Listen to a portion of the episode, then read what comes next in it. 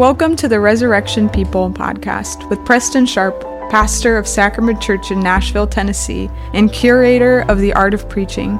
Each week, we look at three readings from the Bible, drawn from the Revised Common Lectionary. Find more at theartofpreaching.substack.com. Welcome back to the Resurrection People podcast. Today, we are looking at our gospel reading for this week, Matthew 21 23 through 32. And at this point, a few events have happened. Jesus has ridden into Jerusalem on a donkey, which we call the triumphal entry. Jesus has cleansed the temple. And both of those events were really scandalous at the time because they really revealed that Jesus is more than just a teacher.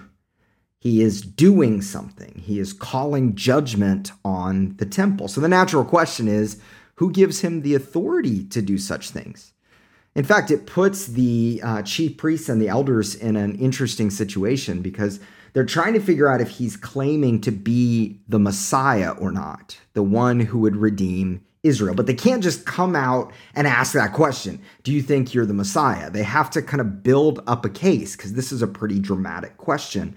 So instead, they ask him kind of subtly, By what authority are you doing these things?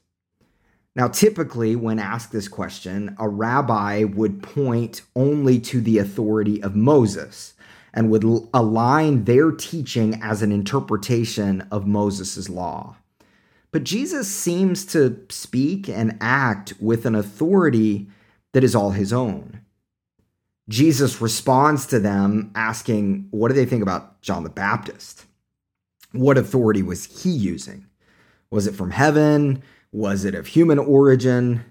Well, this is significant, of course, because if you know the story, you know that Jesus' entire ministry really was launched at this point when he was baptized by John, that John was a forerunner of Jesus' ministry. And the Father, uh, during Jesus' baptism, said from heaven, This is my Son whom I love, in him I am well pleased. It all began with the preaching of John. So the religious leaders are in this predicament. So if they affirm John the Baptist, they're also just affirming Jesus, which they don't feel like they can do in this moment. But if they say that John's authority is just of human origin, the crowd's going to freak out and they're going to say like okay we like john the baptist so they're going to get really upset at these leaders so the chief priests and the elders say we do not know and jesus acknowledges to the people that if they're unable to answer that question, he will not shed further light on their first question about his authority. And then he tells the story of the parable of two sons. One son says that they won't do work in the vineyard for the father, and then goes and does the work later. the other says he will do the work, yeah, I'm going to do it, and then never does it. Jesus asks which of the two did what his father wanted. Now, of course, the first is better because he actually did the work. But what is Jesus getting at? What is the work here? Well, he tells us.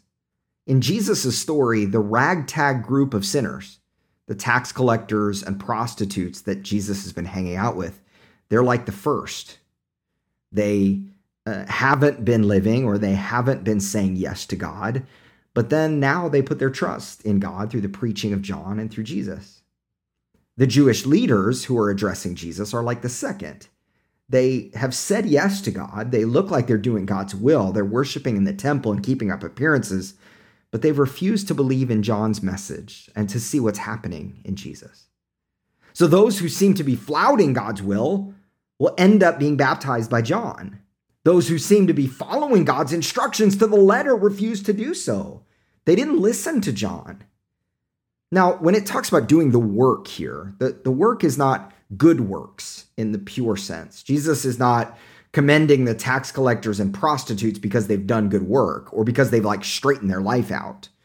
No, the reason why he says that they go first in the kingdom of God is that at this moment they are trusting in God. Sometimes we can get so focused on our own desire for control. Our heart is so curved inwards, we can forget about the radical generosity of God for us and for others. The chief priests and elders had allowed their desire to keep up appearances to become so ingrained in them that they weren't actually doing what God had called them to do.